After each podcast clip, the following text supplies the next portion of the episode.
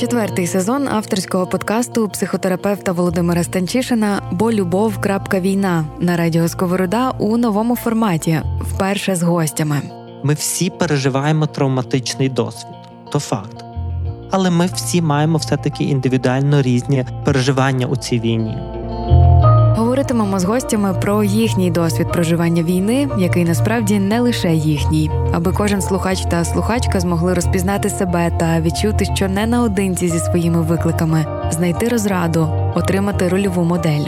В кожному з цих сценаріїв буде інший розвиток подій і буде інше трактування перемоги. Кожен пропливе до цієї перемоги на іншому кораблі, та ніби з іншого моря. У цьому сезоні, крім звично якісних розмов, робимо якісні фото та багато відеоконтенту завдяки підтримці компанії SoftServe, у співпраці з якою ми створюємо усі найважливіші проєкти, зокрема у напрямку ментального здоров'я. Сезон людських переживань під час нелюдської війни.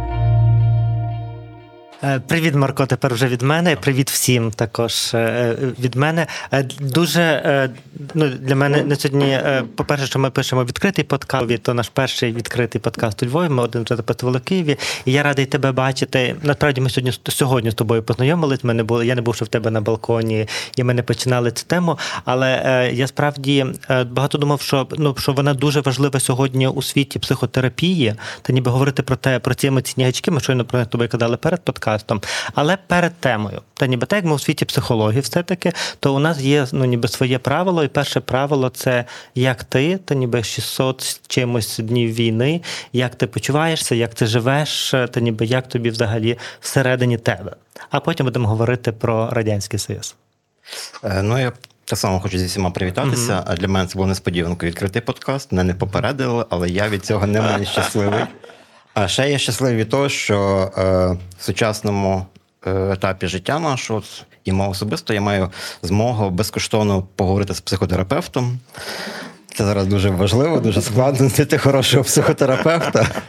Тому сьогодні буду повністю е, відкривати свою душу, свої думки і як я живу. От е, це питання, е, як ти, воно є uh таке зараз дуже актуальне, його всі задають, коли зустрічаються, як ти, що ти.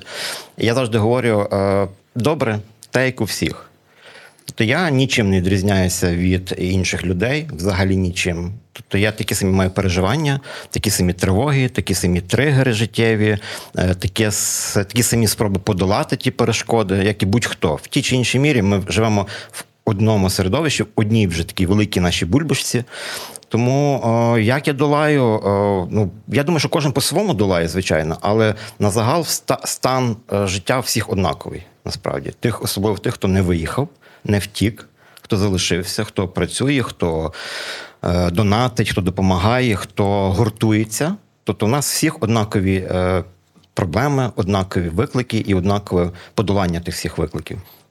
Але бачиш гарно, що е, ну ніби що це питання все таки в публічній сфері має свій сенс, тому що коли е, Марк Савицький може сказати, ну ніби що я так само, як всі, то всі, хто сьогодні не Марко Савицький, то ніби і хто почуває себе сьогодні там сумно, або почуває себе розгублено, або тривожно, може сказати, ну класно, типу, і Марко Савицький також може бути сумним, бо так якби наратив сьогоднішнього настрою це не е, ну, типу, що нам всім, що нам всім добре, а що нам всім добре в дуже поганих обставинах. Так е, нам всім добре настільки, наскільки може бути в обставинах, в яких в ну, яких ми живемо. Коли нам важко, це нормально. Так. Тобто я е, ще з того покоління ти сказав таку штуку, що там 35 плюс, люди щось uh е, можливо ще пам'ятають, а я вже доходжу до такого рівня, коли вже люди починають забувати багато речей. 50 е, плюс вже скоро буде в мене. І насправді я е, дуже складно ставлюсь до соцмереж до такої публічності в соцмережах, хоча я досить активно в соцмережах людина. Е, моя дружина завжди на моїй історії закаже: типу, Боже, не не ганьби мене. Ну ти потім запостив знову якісь жартики, ну тобі ж не 16 років. Але це певна свобода uh-huh. спілкуватися з людьми як хочеш. Але я помітив те, що в мене останнім часом, там останніх тих 600 днів понад 600 днів. Мої там сторізи, там якісь більш е, меланхолійні з'являються, uh-huh. чорнобілі з'являються. І дуже часто я отримую повідомлення, особливо від е, свого медіа-менеджерки, яка uh-huh. постійно каже: Так, Марко, будь ласка, без чорнобілих сторіз. Але це є норма. Тобто це мій стан. Я не хочу притворятися, що в мене все прекрасно. Хоча навіть на питання, чи я щасливий, я говорю, що я щасливий. Чи я нормально живу, то нормально живу. Інколи меланхолія вона є така не контрпродуктивна, а продуктивна, тому що вона дозволяє мені зрозуміти, що я в такому ж стані, як і всі. Тобто Марко Савицький нічим не відрізняється від інших людей. Дуже часто е, на мене проєктують якісь е, ну, є такі проекції, що я там якийсь відомий архітектор. Та ні, я такий самий людина, як і будь-хто. Мені часом взагалі видається, що всі ми, от взагалі всі ми, граємо якусь таку гру, гру дорослих. Насправді ми всі е, діти, і це величезна змова е, така людства вважати, що ми всі дорослі. Ми такі дуже серйозні. Ми за наш за час там від там підліткового періоду натягуємо на себе різні шати, репутаційні, типу професійні, і граємо роль там костюми, ми серйозні архітектори. А насправді всередині ми всі реально діти. Ми ніколи не дорослішаємо. Те, коротше, я говорю, всіх нас обманюють, дорослих не існує. Ми всі діти. І коли ми це приймемо, коли ми зможемо, а дитина в нас свої емоції проявляє завжди щиро. Їй погано, вона каже, їй погано, їй весело, вона радіє. Дорослі ні, дорослі починають грати роль. Типу, мені погано, але я на публіку показую, що мені класно, я зроблю класні сторі, за які я успішний архітектор, там чи успішна людина, чи дуже крутий батько. Та ні, я батько трьох дітей. Це дуже складно. Розказати, що я дуже такий класний батько, та ні. То це, це, це, це тяжка ноша. Крута ноша. Дуже багато дітей в мене змінили, але це важка ноша. І от я ніколи не хочу розповідати речей навіть під час війни що мені там весело, що мені класно. Ні. Є речі, яких я не можу публічно показувати. Я менше почав показувати е, там в соцмережах, тому що інстаграмі е, веселих сторіс, тому що є така річ, до речі, от та річ в мене сформувалася за час війни. Е, вона вражається одним словом солідаризація. Вона полягає в тому, що чи можна веселитися під час війни? Можна. Чи можна святкувати? Звичайно, що можна. Чи можна робити якісь вечірки? Можна. Але солідаризація означає те, що роби так, щоб іншим не було від цього травматично неприємно. Тому що ми живемо в місті, яке Львові, яке е, в принципі візуально виглядає таке, як довоєнне місто, ніби війни нема. Але серед нас є дуже багато людей, е, матерів, які втратили дітей. Їм неприємно е, бачити спів, їм боляче це бачити. Солідаризація означає, що ти, якщо щось робиш, роби так, щоб іншому не робити боляче. Бо ми зараз, як політична нація, формуємося, і ми маємо е, гуртуватися. Ми як сім'я, велика 40 мільйонна сім'я. Умовно, і ми не повинні один одному в сім'ї робити боляче. Тому робиш вечірку, зроби закриту вечірку. Тому нічого поганого нема, тому що наш мозок потребує якось відради якось. Але не роби так, щоб це публічно когось травмувало. І от слово солідаризація це те, що змінилося серйозно, і це те, що дозволяє мені під час війни, особисто мій рецепт, Е, почуватися більш-менш е, з кукухою в дружніх відносинах. Дякую тобі, Марко. Я зараз ти кажеш, що це як безкоштовно мати можливість поговорити з психотерапевтом. І в мене психотерапевт зразу знаєш, мені хотілося поговорити про частки, про ага, дитяча частка, але все таки доросла частка, і про солідаризацію. І це все дуже. Я тобі так би за напевно просто дякую за загальний наратив того, що ми можемо бути відвертими. Ми можемо, і що Марко Савицький, батько трьох дітей, це не просто і це нормально. Та ніби і що Марко Савицький такий самий, як і всі інші, які страждають у цій війні. Це я тобі це дякую за солідаризацію. Окремо дякую. Це так би взагалі окрема ідея, окремо подкасту говорити про чи можна святкувати день народження під час війни, що таке святкувати життя, і що таке. Е, і власне, може, ми туди переходимо, і що тут, е, і що таке, е, ну ніби слухати Філіпа Кіркорова, та ніби на своєму дні народження, коли це слухає все твоє село. Так то я би хотів, щоб ми тоді все таки прийшли з тобою до ідеї ну, ностальгії та ніби до ідеї того, що десь всередині нас, та ніби майже 50, та ніби народжений в радянському союзі, і колись це був такий цілий штамп, і це пісня така була Я рожден в Совєтському Союзі, та ніби і всі ці ці різні штуки. Давай тоді поговоримо про те, що у нас є війна, у нас є те, що ми солідаризовані зараз всі одні з одними. Ми не робимо гучних гулянь. Тобто, в нас є якась ідея, яка нас всіх об'єднує, того, як поводити себе в цій війні. І в цій ідеї, як себе поводити, є багато різних речей, про які можна говорити: святкування, там військомати, там ну ніби різні речі, відношення до війни, за кордон. Але одна серед тих речей, про які можна говорити, це про культуру і про те, як ми відчуваємо цю культуру, бо вона, вочевидь, змінилася для нас або мала би змінитися з початку і війни, і з початку повномасштабного вторгнення, і взагалі так би напевно би мало змінитися з початком е, ну ніби незалежної України як такої.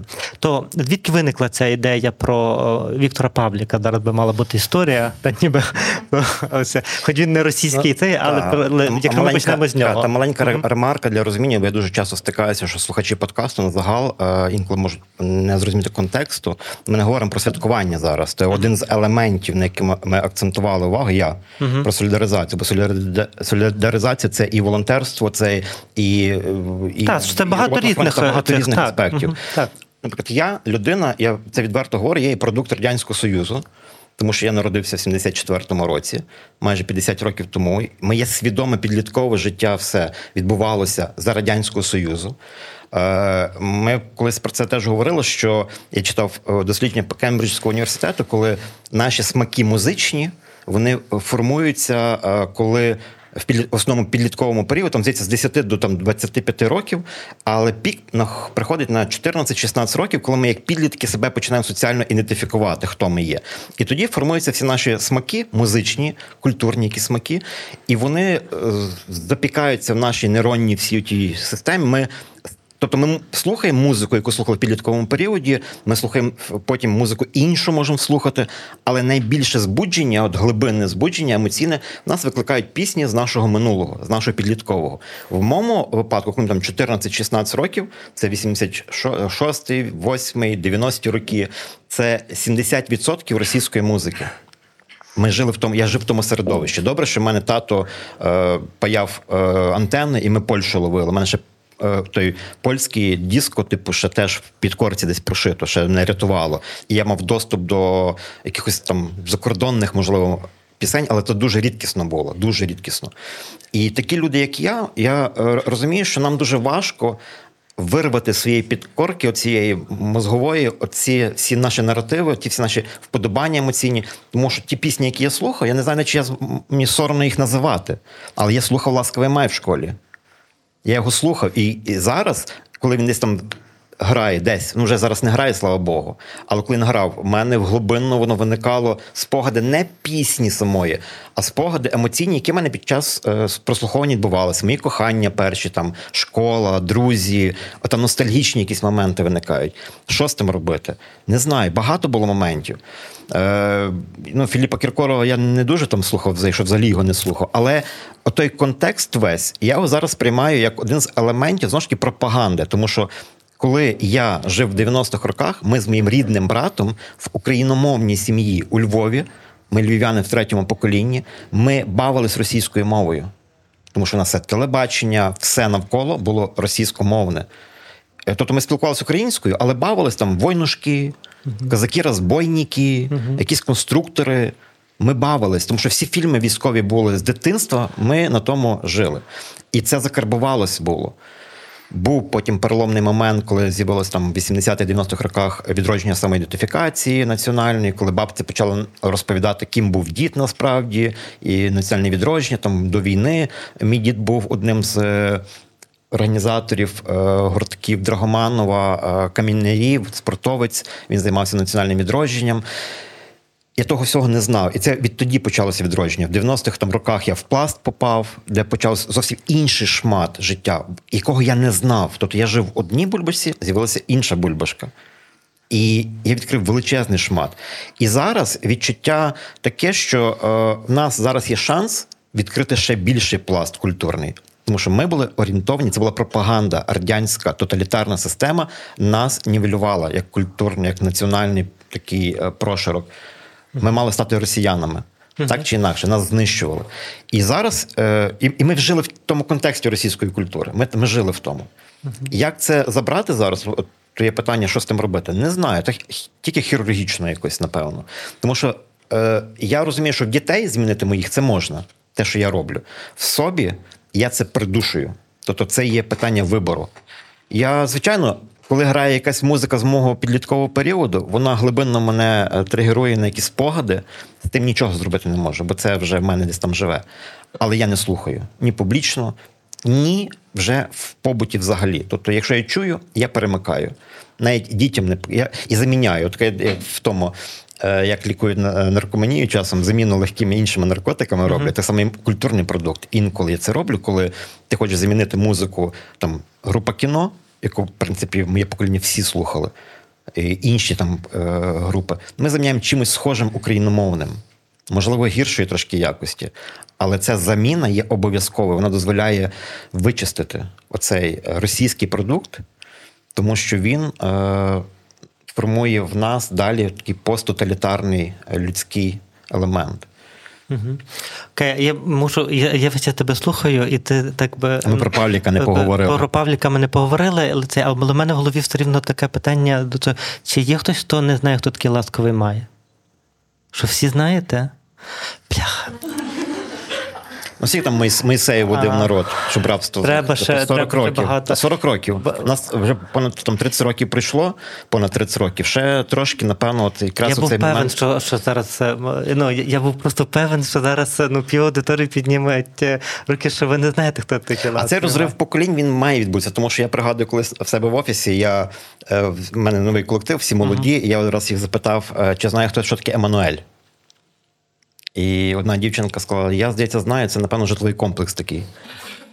І я тоді зрозумів, що я вже, типу, вже не 35 а трошки далі вже, типу, та. І я би хотів, щоб в майбутньому, коли ми говоримо про ласковий май нашим дітям, е, Нашим а це що таке? Що, то, що, що це взагалі означає таке? Що таке ласковий май? Що таке май взагалі? Що за слово таке дивне? А це це зараз мій Ярема, йому сім, і він читає, коли десь російські написи, ну бо десь там потрапляється це.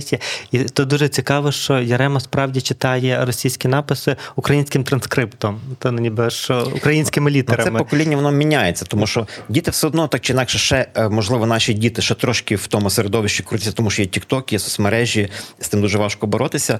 Е, Але я би більше навіть боявся не за це. Я е, так само говорю, що я заміняю якимось нашим продуктом, часом культурним, щоб витравити себе, можливо, російський продукт з мого підліткового періоду. Але продукт теж буває гнилуватий. От ми коли Ну, де про Павліка треба. Добре, давай, давай все-таки теж про Павліка. тоді. та ми також з'їхали якось не дуже. Ні, е, історія про Павліка. Як вона виникла? Ми сиділи, проговорили ще якийсь мій подкаст, який ми там плануємо робити. І я от якраз була розмова про те, що моє покоління, можливо, до кінця не розуміє. Е, Бажань наративів е, та молодшого покоління. Ми якраз говорили про те, що от там на фесті був концерт Павліка, і дуже багато людей прийшло молоді. Під е, Молодь там стрибає, Ну, скаче. секундочку зараз. Хто ходив на концерт Павліка? Ти що аудиторією? А, зараз вам буде дуже, дуже не кидає, там нічого такого. Просто от якраз і було питання про те. Зараз в мене з того кота такий бомбас прилетить щось. Ах, ти про Павліка. Ти про Павліка. І фраза моя стосувалася того, що я кажу: ну як ви можете слухати Павліка? Невже для вас внутрішній світ людини, тобто для мого покоління, внутрішній світ людини, його моральні якості, вони проєктуються на а, його творчість, так чи інакше. Я розумію, що е, молодші покоління для них це настільки активно. Ну, якщо так проектувати, говорити е, абстрактно, тобто, якщо ти маєш красиву страву, дуже смачну страву, а там хтось перепрошую насрав, то ти того їсти не будеш, там лайно є. Як ви можете то їсти? Там є запашок. Я того їсти не можу, хоча вона дуже прикольна, там інгредієнти можуть бути. Sorry. І от виходячи з того, я кажу, дивіться, от ми спілкувалися на терасі, і я кажу, я не розумію, про що подкасти робити, тому що ви мені говорите, що основний е, аудиторія це молодь. Чим буде цікава моя думка. Е, Я про Павліка, наприклад, говорити не буду. Тому що Павлік, Павлік, Степан Гіга, там всі ті от такі мейнстрімні зараз е, виконавці, яких вертають з нафталіну там і проводять їм концерти. Я того не розумію, бо навіть в свій час я не розумів, як люди тащилися від е, Васильцева. Василя. Хто, хто знає, що Василь Васильців? Є такі один, два, три. Е, Тобто, це оцей крінжовий такий е, підхід до, культурного продукту, від це не моє. І ми е, і мені аргументують, типу, ну так Павлік, це ж класно, це ж українське, це ж типу поп-культура, класно. І кажу, ну я не можу людину, яка для мене особисто є, має дуже низький моральний там якийсь стержень, бути класною. І мені, типу, а що в ньому морально? Я кажу, ну дивіться, ви ж чомусь не пам'ятаєте про його відео е, з штабу Януковича, коли Янукович переміг, Віктор Павлік е, під шафе, випивши, і розповідав, типу, який Янукович крутий е, господарник прямому ефірі, що тепер нарешті йому дадуть народного артиста, бо 20 років йому там чи скільки не давали, а тепер Янукович йому дасть народного артиста. І ти дивишся на то, і ти розумієш, що ти примітивна якась людина з примітивним мисленням. А мені кажуть, ну це було давно, Марко, ну ж коли Янукович був. Ну, можливо, людина дай шанс, людина може переродилася. А я кажу, народ, а ви що реально не знаєте? Віктор Павлік випустив російськомовний альбом з пастором тим апостолом Монтяном секти.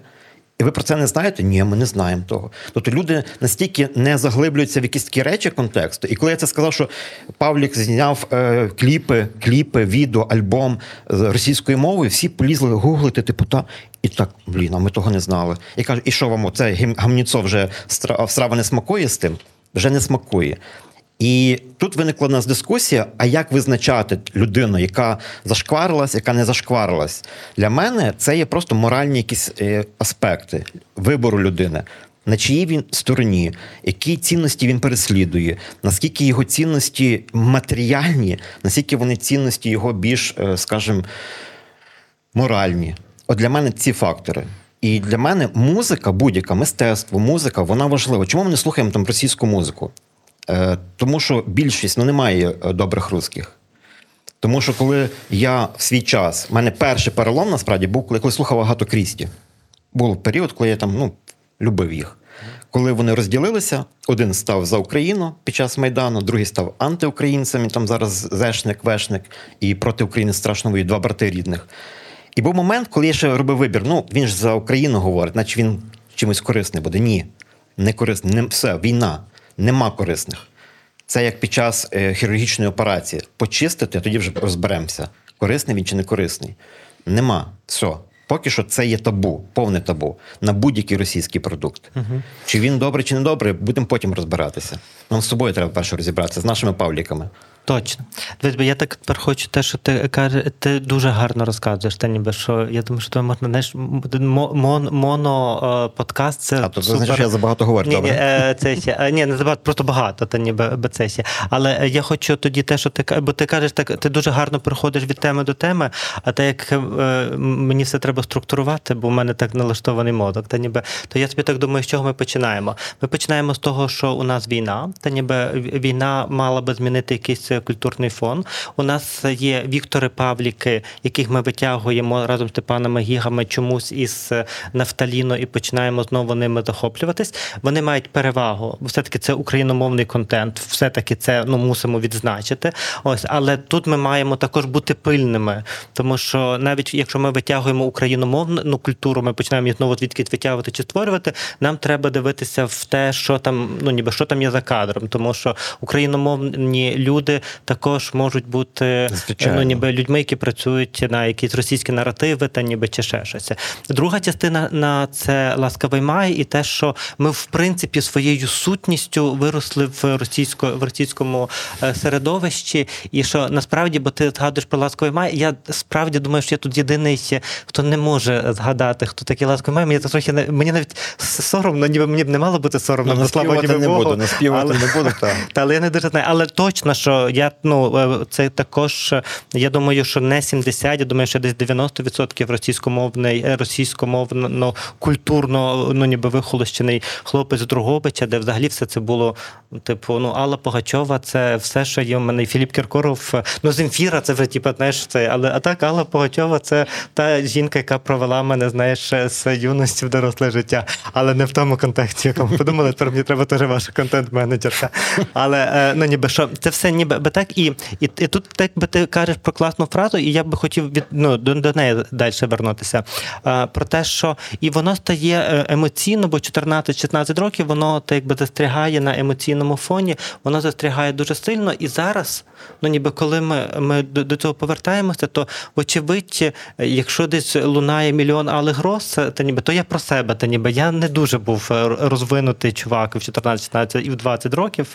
Е, це я маю на увазі музично, та ніби це ще і е, то вочевидь, що ну ця пісня вона там залишиться десь в підкірці пам'яті до до кінця життя, напевно. Та ніби не знаю, але думаю, що так. І ми, так якби з психології, знаємо, що це емоційна пам'ять. Вона точно сильніша за когнітивну, е, вона точно е, буде нас тригерити. Вона точно, якщо ми будемо чути пісні молодці, я тим абсолютно годжуся з твоїм твердженням про те, що воно буде нас так збадьорювати. Це і це ніби дуже ну ніби дуже дуже важлива річ. Але потім ти кажеш, що ми можемо це заміняти новим але якісним все таки українським продуктом. Тобто нам також його треба обирати. І тоді цей новий український продукт він має. Ми це побачили зрештою про книжки, коли пам'ятаєш е, українська. Е, ну я не знаю, це, також хто жив 90 Я завжди маю одну і ту саму історію. Та ніби про, про те, чому я сьогодні там можу любити видавництво старого лева.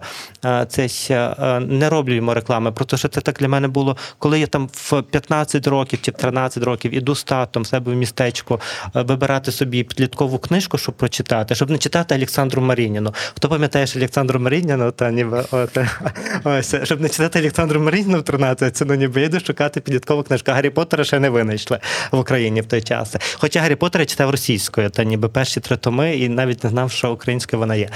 Це ще і, і немає жодної підліткової книжки, е, ну ніби взагалі жодної.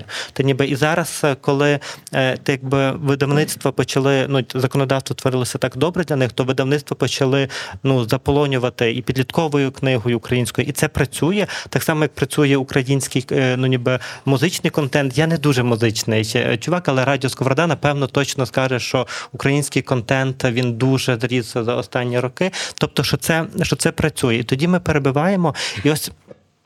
Ну, до чого я це все веду? До того, що змінюючи російський на український е, наратив, він все рівно не стає таким, бо він вже ну поверху чогось одягається. Але як ти думаєш, та ніби і е, цей наскільки по твоїх відчуттях оцей новий український наратив все-таки може проникати в ту твою емоційну пам'ять? І чи може він стати все-таки одного разу, ну ніби вихолостити, забрати російськомовне, російсько-культурне минуле і дати мені сьогодні усвідомлення українськості, ну ніби в такому дуже якісному ключі? Може, От, як ти це точно бачиш? може. Я в тому переконаний. Більше того, я це називаю культурною детоксикацією. Uh-huh. Тобто будь-який е, дієтолог чи будь-хто розуміє і і завжди стверджує, що якийсь період має пройти для того, щоб очистилися там е, наш організм очистився. От uh-huh. баріста там кавові говорить, що там треба 30 днів для того, щоб наші смакові рецептори на язиці очистилися, і ми почали відчувати смак кави без цукру. Тобто натуральну каву, ми почнемо нотки відчувати, і вона нам почне подобатись, подобатись тільки через 30 днів. Це ми про каву говоримо, звичайно. Uh-huh. Там чи 30, чи 27 днів, не пригадую вже. З культурним продуктом так само. Тому що, якщо брати аспект мовний, е, бо мелодія всіх однакова, в принципі. От мовний аспект, ми ще можемо до мови вернутися як тригера. Тому е, я, наприклад, точно знаю, що і це багато досліджень підтверджують, що мова вона формує спосіб мислення людини. Тобто, якою мовою ми спілкуємося, так ми і живемо, і мислимо. Це наша ментальність тоді е, формується е, мовним таким аспектом. Відповідно, ми розуміємо, що це вже не є шаблонно, але російська мова жорсткіша. Ми навіть просто беремо лайки: російськомовна лайка і україномовна лайка. Україномовна лайка така, що деколи смішно навіть можна посміятися. Російськомовна вона жорстка, тобто вона додає жорсткості. І дуже багато пісень українських вони ліричні, поетичніші, вони м'якші через те, що українська мова сама по собі формує нас більш м'якшими. Російська мова вона формує більш жорсткішу, таку сконцентрованішу, якусь таку міць. І відповідно. Ми можемо замінити, поринувши в себе всередину своєї сутності української. Тому що я, коли говорю про ласковий май, я не хочу, щоб всі думали, що я слухаю тільки ласковий май. Тоді, слава Богу, е, була територія А. Слава Богу, з'явилася перша червона рута, яка повністю поміняла моє музичне вподобання і врятувала от мене, е, зробила мене тим, ким я є. Тому що тоді український продукт, кому там ще нема 50, е, там 45 років, 50, не знає, що телебачення працювало зранку до обіду. Потім було до шостої вечора перерва по телевізору. В шостій вечора, здається, включались там новини, якісь концерти. І український продукт це було кобза, це була ватра, це були якісь такі хорові співаки. Російська музика це була більш динамічна, більш яскравіша завжди, бо це був елемент е, пропаганди культурної. Експансії культурної. І відповідно е, ми не мали продукту цікавого для молоді. Це було рафіноване. Правда, свій дитинство я сідав з бабцею в суботу чи в неділю і слухав концерт вітань. Бабця сльозилася там, я дивився, в мене інших варіантів не було щось слухати такого іншого. А потім російською було, а потім бах, червона рута і розрив. І Андрій Миколайчук піду втоплюся. Але це одна з найахіренніших пісень, яка врятувала мою свідомість. Вона влилася, вона вцепилася мені в грудя там в щось, і вона, оцей російський продукт вже не мав того відклику.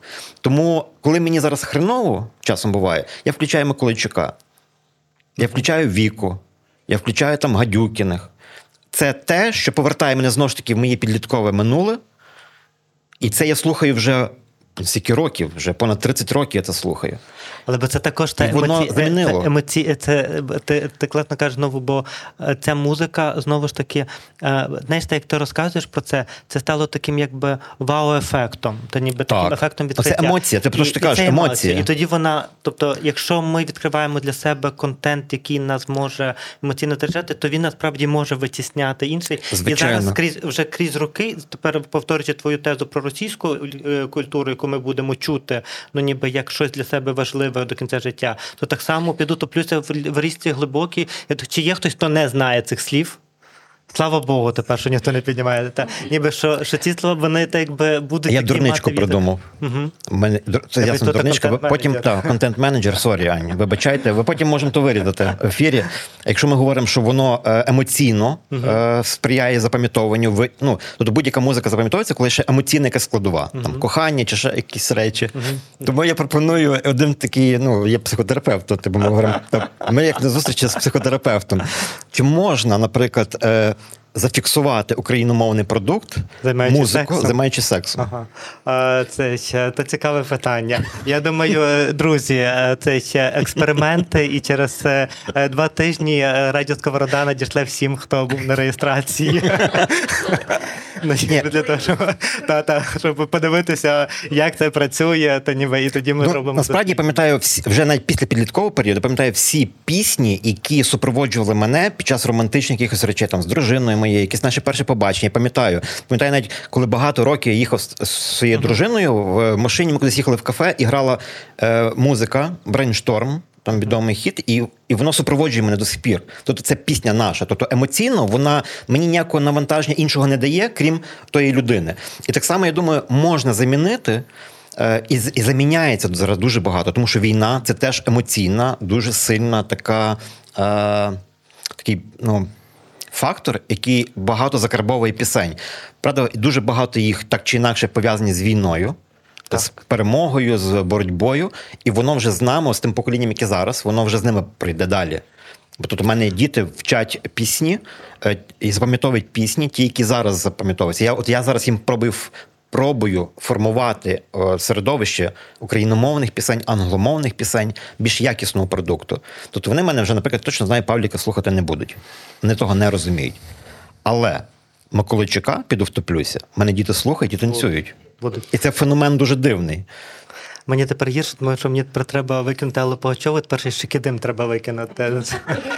А там то не складно. Складніше. У мене, до речі, колись я збирав е, в себе на своєму маку е, комп'ютері. Я збирав в мене ціла медіатека. Тобто, в мене медіатека на пів терабайта. Я з тих людей, які е, пісні скачували, купували диски, перекидували, формували тексти, збирав. Я робив систему, мене величезна бібліотека.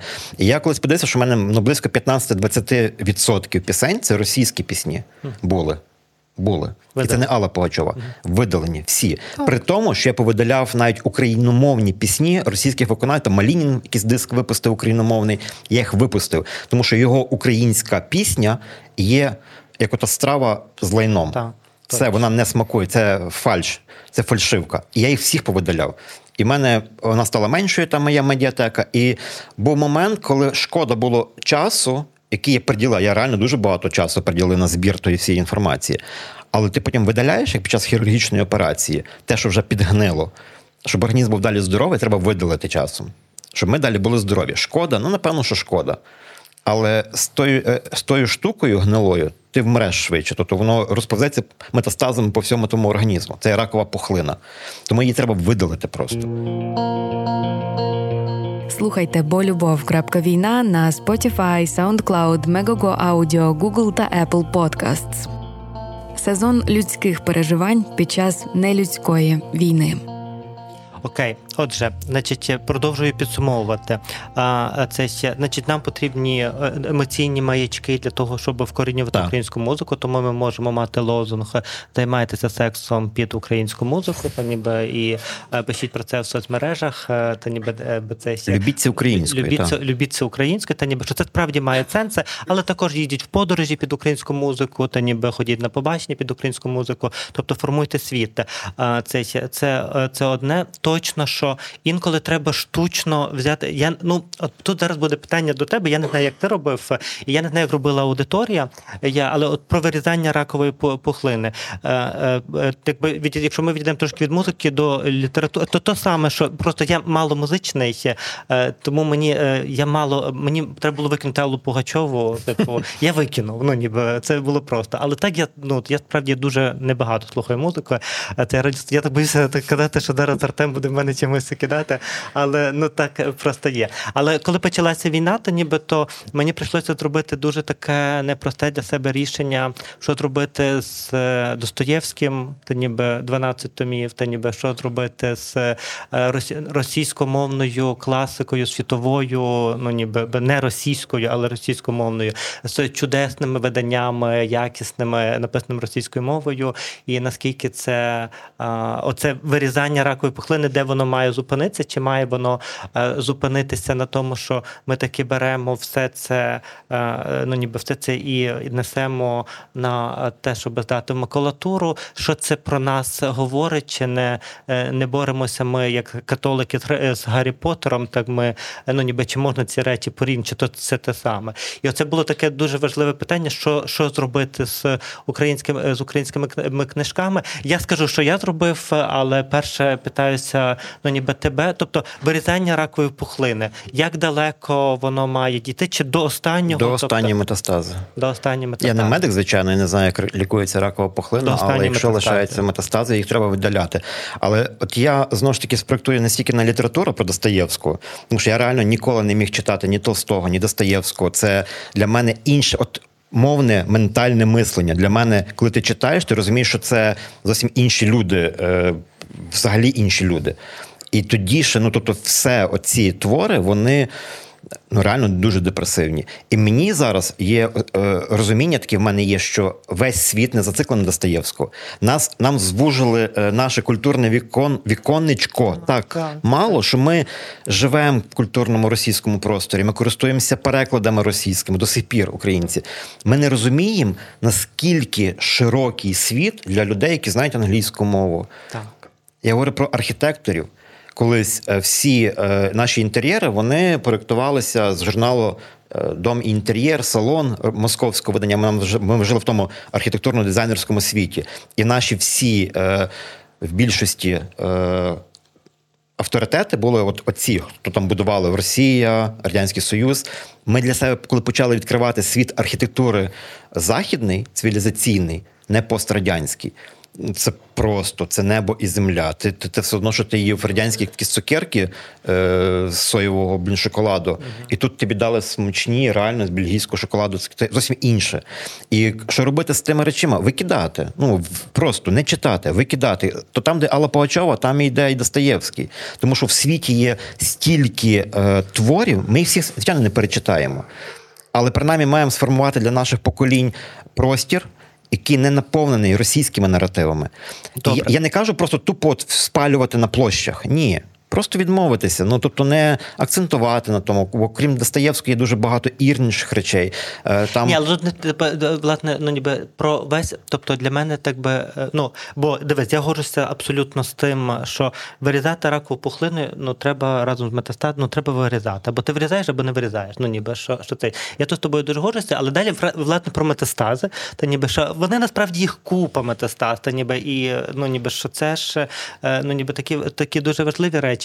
Класно, ти кажеш правильно, що насправді нам звузили життя до Достоєвського, звузили, ну але звузили, ну ніби дивись, що. е, моя е, позиція наступна: чи Достоєвський це гамно? Ні. Угу.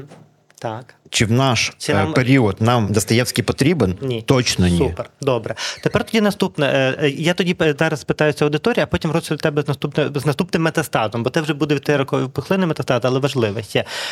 Хто виніс з хати російського? Хто мав в хаті російськомовні книжки?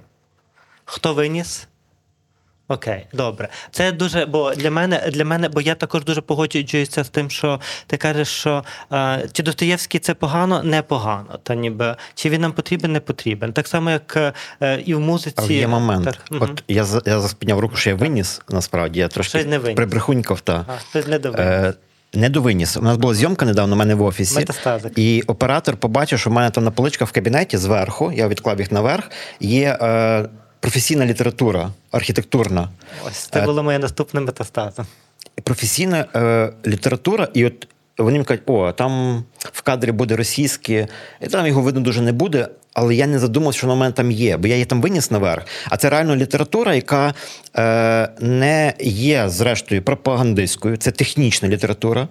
Це розрахунки, конструктив, це е, планувальні рішення. Там Метастаз, тому що Достоєвський так. також не пропагандистська і література. Виходить так, що в принципі і журнали російськомовні, там всякі ті салони, ще які я зберігав колись колекції, я їх всіх викинув на макулатуру. Вони з користь, вони мали користь. Вони дитина перемогла в школі по кількості макулатури зібраної. Так, так, так. То, то гарно. Так, дуже гарно. Так. Туди і шлях до Ви знаєте, нашої. що на площі ринок, тут з тої сторони площі ринок, та ніби є бібліотека, і там можна здавати всі книжки, які потім е, здають е, на макулатуру, і гроші виручені йдуть на фронт. Тому хто ще там має десь е, якісь журнали з архітектури. Так от після, після, після, цієї, після цієї зйомки я провів ревізію книжок, Ага. я зібрав книжки, і я прийняв рішення, що я їх теж е, викидаю, Викидає. е, залишаючи. Тільки якісь раритетні, тому що в мене там є пару випусків там до революційних, якихось там я колись колекціонував книжки німецькі, е, там російські, імперські, були там кладки, якісь цікаві, яких немає іншого видання. Тобто я їх залишаю, бо вертаючись до чого, до контексту ще. Ще один момент такий. Культура, ми говоримо про мову, про культуру, це як елемент пропаганди, експансії певної. І дуже часто в архітектурному колі, особливо зараз, стоїть питання українського модернізму, радянського, що з ним робити.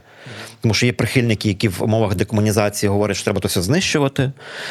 А прихильники збереження, до яких частково і я теж відношусь, говорять, що ми повинні е, до кожного елементу підходити з розумінням контексту. Тому що не е, пересічному громадянину немає різниці, чи те е, щось цінне чи не цінне, просто радянщина. Але є е, теза, яку я дуже люблю, що не все, що збудовано, зроблено в Радянському Союзі, є радянщиною. Не все. І в культурному, і в архітектурному, тому що є Тріо Мареничі. Тріо Мареничі, е, вони під час Радянського Союзу розвивалися. Ми їх не будемо викидати, тому що є контекст популяризації, пропаганди. Якщо в будь-якому культурному продукті є елемент пропаганди, нав'язування чужого, шароварщина, ми це маємо вичислити як метастази. Все інше, воно мусить бути збережене. Яскравий приклад з архітектури це е, всі знають львів'яни, і вже напевно після скандалу поза межами Львова. Це скандал з океаном е, рестораном, де були знищені панно рибки, море і рибки. Це унікальний був е, е, об'єкт, е, панно е, відомого художника Патика, скульптора, яке було знищене, потім відбудоване, перебудоване, зроблений симулякр. І прихильники демонтажу казали, ну це радянщина. То все ми то все радянське маємо знищити, побудувати сучасне, е, таке, як в всьому світі будуються великі центри, дати людям можливість заробляти гроші. Але в контекст полягав в тому, що так, воно під час радянського союзу було зроблено, але український модернізм.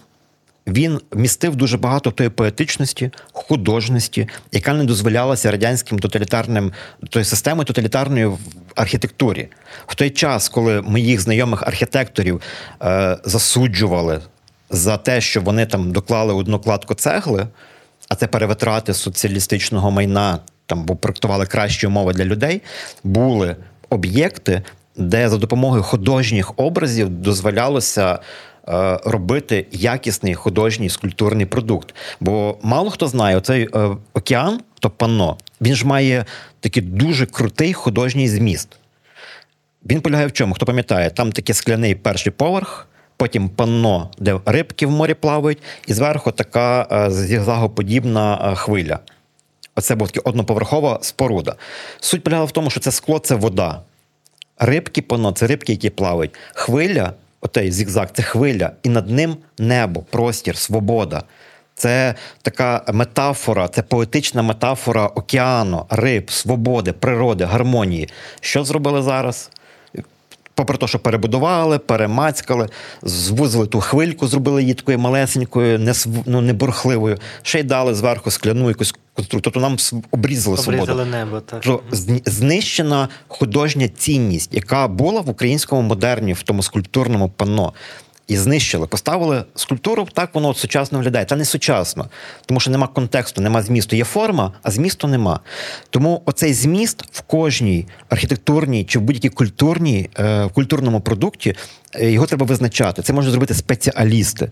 Ми повинні навчитися довіряти спеціалістам, е, людям, які розбираються в тому, які вивчають історики, культурологи, які розуміють, чому це можна знищити, а чому цього не можна знищувати. Дуже дуже добре. Вертаючись до метафори, все-таки ми метастазу одну опустили, але ми так би кажемо, що тепер, так би те, що ти кажеш, тепер треба відділяти, де є ракові клітини, а де є все-таки здорові клітини, які просто народжені в Радянському Союзі. Бо багато з цих клітин, які є тут, ну народжені в Радянському Союзі. Так І це так би це суперкласно. Тобто, бачите радянщину, шароварщину, пропаганду і бачите український модерн, або знову ж таки ту саму Ліну Костенко, якщо в літературі, чи Тріо Марени, чи в музиці. Конституції Івасюка, тобто все це ну відбувалося в радянському союзі, і це так би теж класна ідея про те, що Україна насправді вона має ну, з будь-якого періоду своєї історії, вона має залишати для себе якісь найкращі зразки того, що тоді створювалося, і що було про про Україну, ну про про людину, про Україну, про людину, про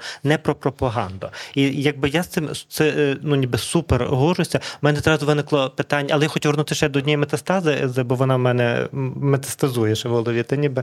Але я не знаю, чи тут доречно питання про те, що Хрущовки ми будемо знищувати, як там взагалі з тим? Чи то Звичайно. будемо добре. Ну, то... В контексті Хрущовки будувалося як тимчасове житло. Так. Тому що це був період, коли е, нам треба було забезпечити період там, індустріалізації, забезпечити житлом дуже велику кількість працівників. Це в 50-х-60-х роках, коли Львів знову ж таки, е, хто досліджував історію Львова, знає, що там в 50-х роках е, майже 80% населення Львова було російськомовне. 80%. Тому що було винищено населення Львова і привезені люди. І нас врятувало село, тому що з'явилися фабрики, заводи, які потребували великої кількості людей. Людей почали привозити і україномовне населення. Їх їм треба було забезпечити їх житлом, швидким житлом, угу. менш якісним. І воно будувалося. Воно будувалося, ну мовно кажучи, тимчасово, бо соціалістичне суспільство мало розвиватися, що апріорі неможливо, то комуністичне. Е, І що історія доказала, що воно пішло в занепад, тому що не враховувало потреб людей. Людей це не про людину було. Це було тоталітарне суспільство, тоталітарна система, яка не про людей. Але тепер я вертаюся, бо дякую тобі за оцей ну ніби що оздоровлення. Це також пробачення здорових клітин. За це дякую. Але в нас є ще одна метастаза, яка бо я хочу в нас перейти, бо взагалі вся вся тема, яку я сьогодні з тобою так хочу, щоб ми її проговорювали, вона має останній мій найважливіший аспект, але ми прийдемо до нього через метастазу. Оце остання метастаза. Хто з вас ходить на курси підвищення кваліфікації, семінари, тренінги, ніби це ніби і я, я не знаю, як у ваших сферах, та ніби ну в, сфері психотерапії, та ніби оця остання метастаза, це про те, що це те, що ти згадував про архітектурні книжки. Що ну ж немає книжок із психології там українською мовою багато перекладів. І що якщо я вчуся там в якомусь методі психотерапії, то ну але Московський гештальт інститут, типа умовно, та ніби він видає ці книжки, і що я читаю це як інформацію, але я е, ну ніби це не має ніяк ніякого відношення до е, ну, ніби до того до, до війни в Україні, до ще чогось. Тобто мова просто як інформація. І тоді я йду на семінари, які перекладаються е, російською мовою. Ну ніби бо ну ніби в нас люди зі всього світу, і вони краще розуміють. Ну, в нас було просто навчання, щоб розуміли, українське навчання з психотерапії, не кажу, який метод, е, це не КПТ, в якому я працюю, слава Богу, але який не кажу. Це це був я проходжу на семінар, організований українською асоціацією одною з психотерапії. Це ще і я дивлюся, що там у нас початок навчання о російської мови, це ніби о 15 годині за московським часом. То ніби ну буквально ну ніби нам приходить е, ну ніби розсилка. І Такі типу, what the fuck, типу, чому ну ніби е, ну ніби чому за московським часом? І пояснення таке дуже прекрасне, та ніби ну тому, що в нас є люди з різних країн. Та ніби і для зручності, щоб вони розуміли, від чого відштовхуватись, ми вибрали московський час. Це метастаз. Ну, це, ну, це, це треба зачищати. Це, не, Я думаю, я думаю, що про 15 годину це ще е, пухлина навіть не метастаза. Бо метастаза за це про те, що у нас є оцей наратив, та ніби що якщо це професійна література, то вона має, вона може бути російською ну, доступною мовою. І зараз, ну так якби я не знаю, як у ваших сферах, бо я не знаю, звідки ви там чим самського коучів, чи там це чи є у вас. Напевно, що в IT, бо я знаю, що тут є дехто з IT, там англійська все-таки має вищий індекс, то там менше може менше це проблема. В інших сферах, де IT, де англійська не має такого високого індексу знання, то це більша проблема. Але, але російська як професійна мова, то ніби теж також насправді е, е, знаряддя пропаганди і Хочу коротко розкажу, як я це вирішив Давай. проблему свою mm-hmm. професійну. Mm-hmm. От ти правий розширення горизонтів, е, підвищення кваліфікації для людей, які з радянського союзу вийшли і не вивчили англійську мову, uh-huh. ну чи будь-яку мову, там яка дозволяє тобі мати доступ до ширшого кола. Uh-huh. Тому що підвищення кваліфікації в межах російської мови ось таке. Підвищення кваліфікації в межах там доказової там психології чи архітектури uh-huh. якоїсь це ось таке. І відповідно я людина, яка в свій час е, не вивчила англійську мову. Так, має дуже великий такий недоробок свій. І мені дуже складно було перекладати, думати. Е, Мені було простіше простим шляхом вчити то, що вже перекладено українською мовою там чи російською мовою. Но прийшов час, е, того, чого ми дуже боялися, час штучного інтелекту. Зараз є дофіга додатків, які дозволяють перекладати в реальному часі ютуб канали будь-які, які дозволяють можливо штучним інтелектом, так? Так, які дозволяють перекладати будь-які статті угу. на українську мову. Тобто ти відкриваєш собі доступ через посередника угу. як інструментарій. Тому що я сприймаю штучний інтелект на даному етапі як дуже крутий інструмент, яким я зможу розширити свої можливості. І відповідно в мене зараз така велика кількість з'явилася статей, перекладів, е, передових, сучасних, світових, де розпов... де я можу зрозуміти суть контексту, не там перекладач з словником якийсь, а з контекстом, про що говорять нові тенденції в архітектурі. Щоб в мене от зараз відчуття, що я тільки зараз починаю вчитися. От зараз я розширяюся. Я після цього, от я коли гортав світі от книжки, які маю викидати в офісі, вони настільки мені примітивними здалися з їхнім підходом до архітектури, тому що в сучасному світі архітектура це не камінь, не скло, не метал. В сучасному світі архітектура це люди, це психологія. В всіх російськомовних книжках архітектура це камінь, це бетон, це дороги, це транспортні мережі. Крапка. Там про людей нічого нема, тому що вони всі і радянська система освіти і ментальності, і тепер москальська система освіти, вона вся побудована не на людині, на імперії, на соціумі, якомусь їхньому, на арабському, не на людині. І коли ти вкусив плід розуміння, що архітектура чи психологія це про людей. Супер, користуйтеся. То зараз загуглити тих додатків штучним інтелектом чи просто в, е, в порталі дуже багато є. Ти можеш просто гуглиш будь-яку сторінку, тобі просто веб-сторінки перекладає, і ти маєш доступ, не знаючи мови, до того, що тобі на твоїх тих е, семінарах по московському часу не дадуть. Супер. Добре, то я дуже це дуже шлях дуже крутий зараз. Що ти про це кажеш, бо це бо е, тепер, якби я підсумовую, і я хочу, щоб те все, що ми сказали з тобою тут, ми перенесли на наступну підтему, е, не таку вже просту в Україні.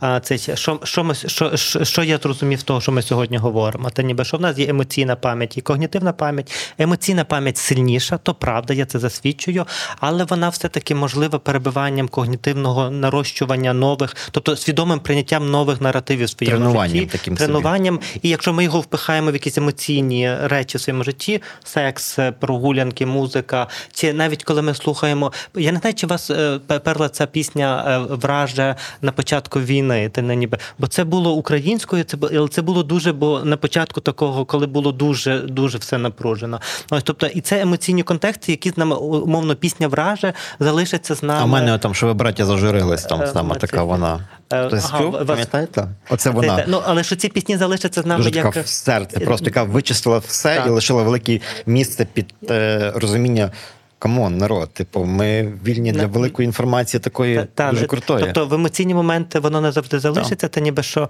батько наш Бандера залишиться з нами до кінця, і наші внуки не будуть розуміти, чому ми співаємо ой, лозі червона калита ніби. Вони не будуть розуміти, чому ми примахалися до тої пісні.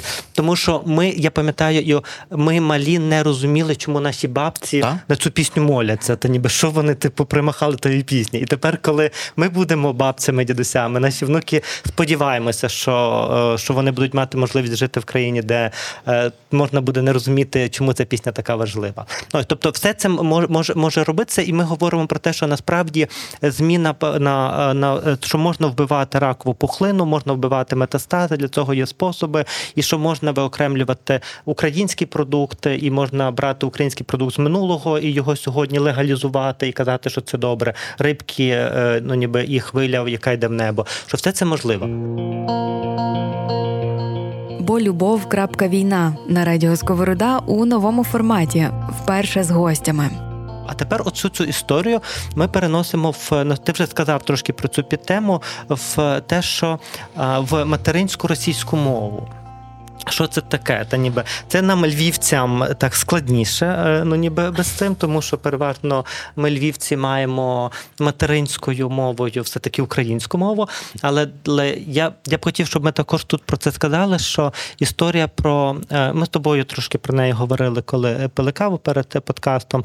Але ось тобі історія, справжня історія, ну ніби без з життя, та ніби що мені там 30 років я виросла в містечку, де 95% населення говорило тільки росі... в Україні е, російською мовою, що вочевидь завжди говорила російською мовою. І коли народилася моя дитина, ми говорили російською, ну ніби російською мовою. І це коли почалася війна, ми перейшли на українську мову. Коли почали повномасштабно, ми про повномасштабну та ніби війну.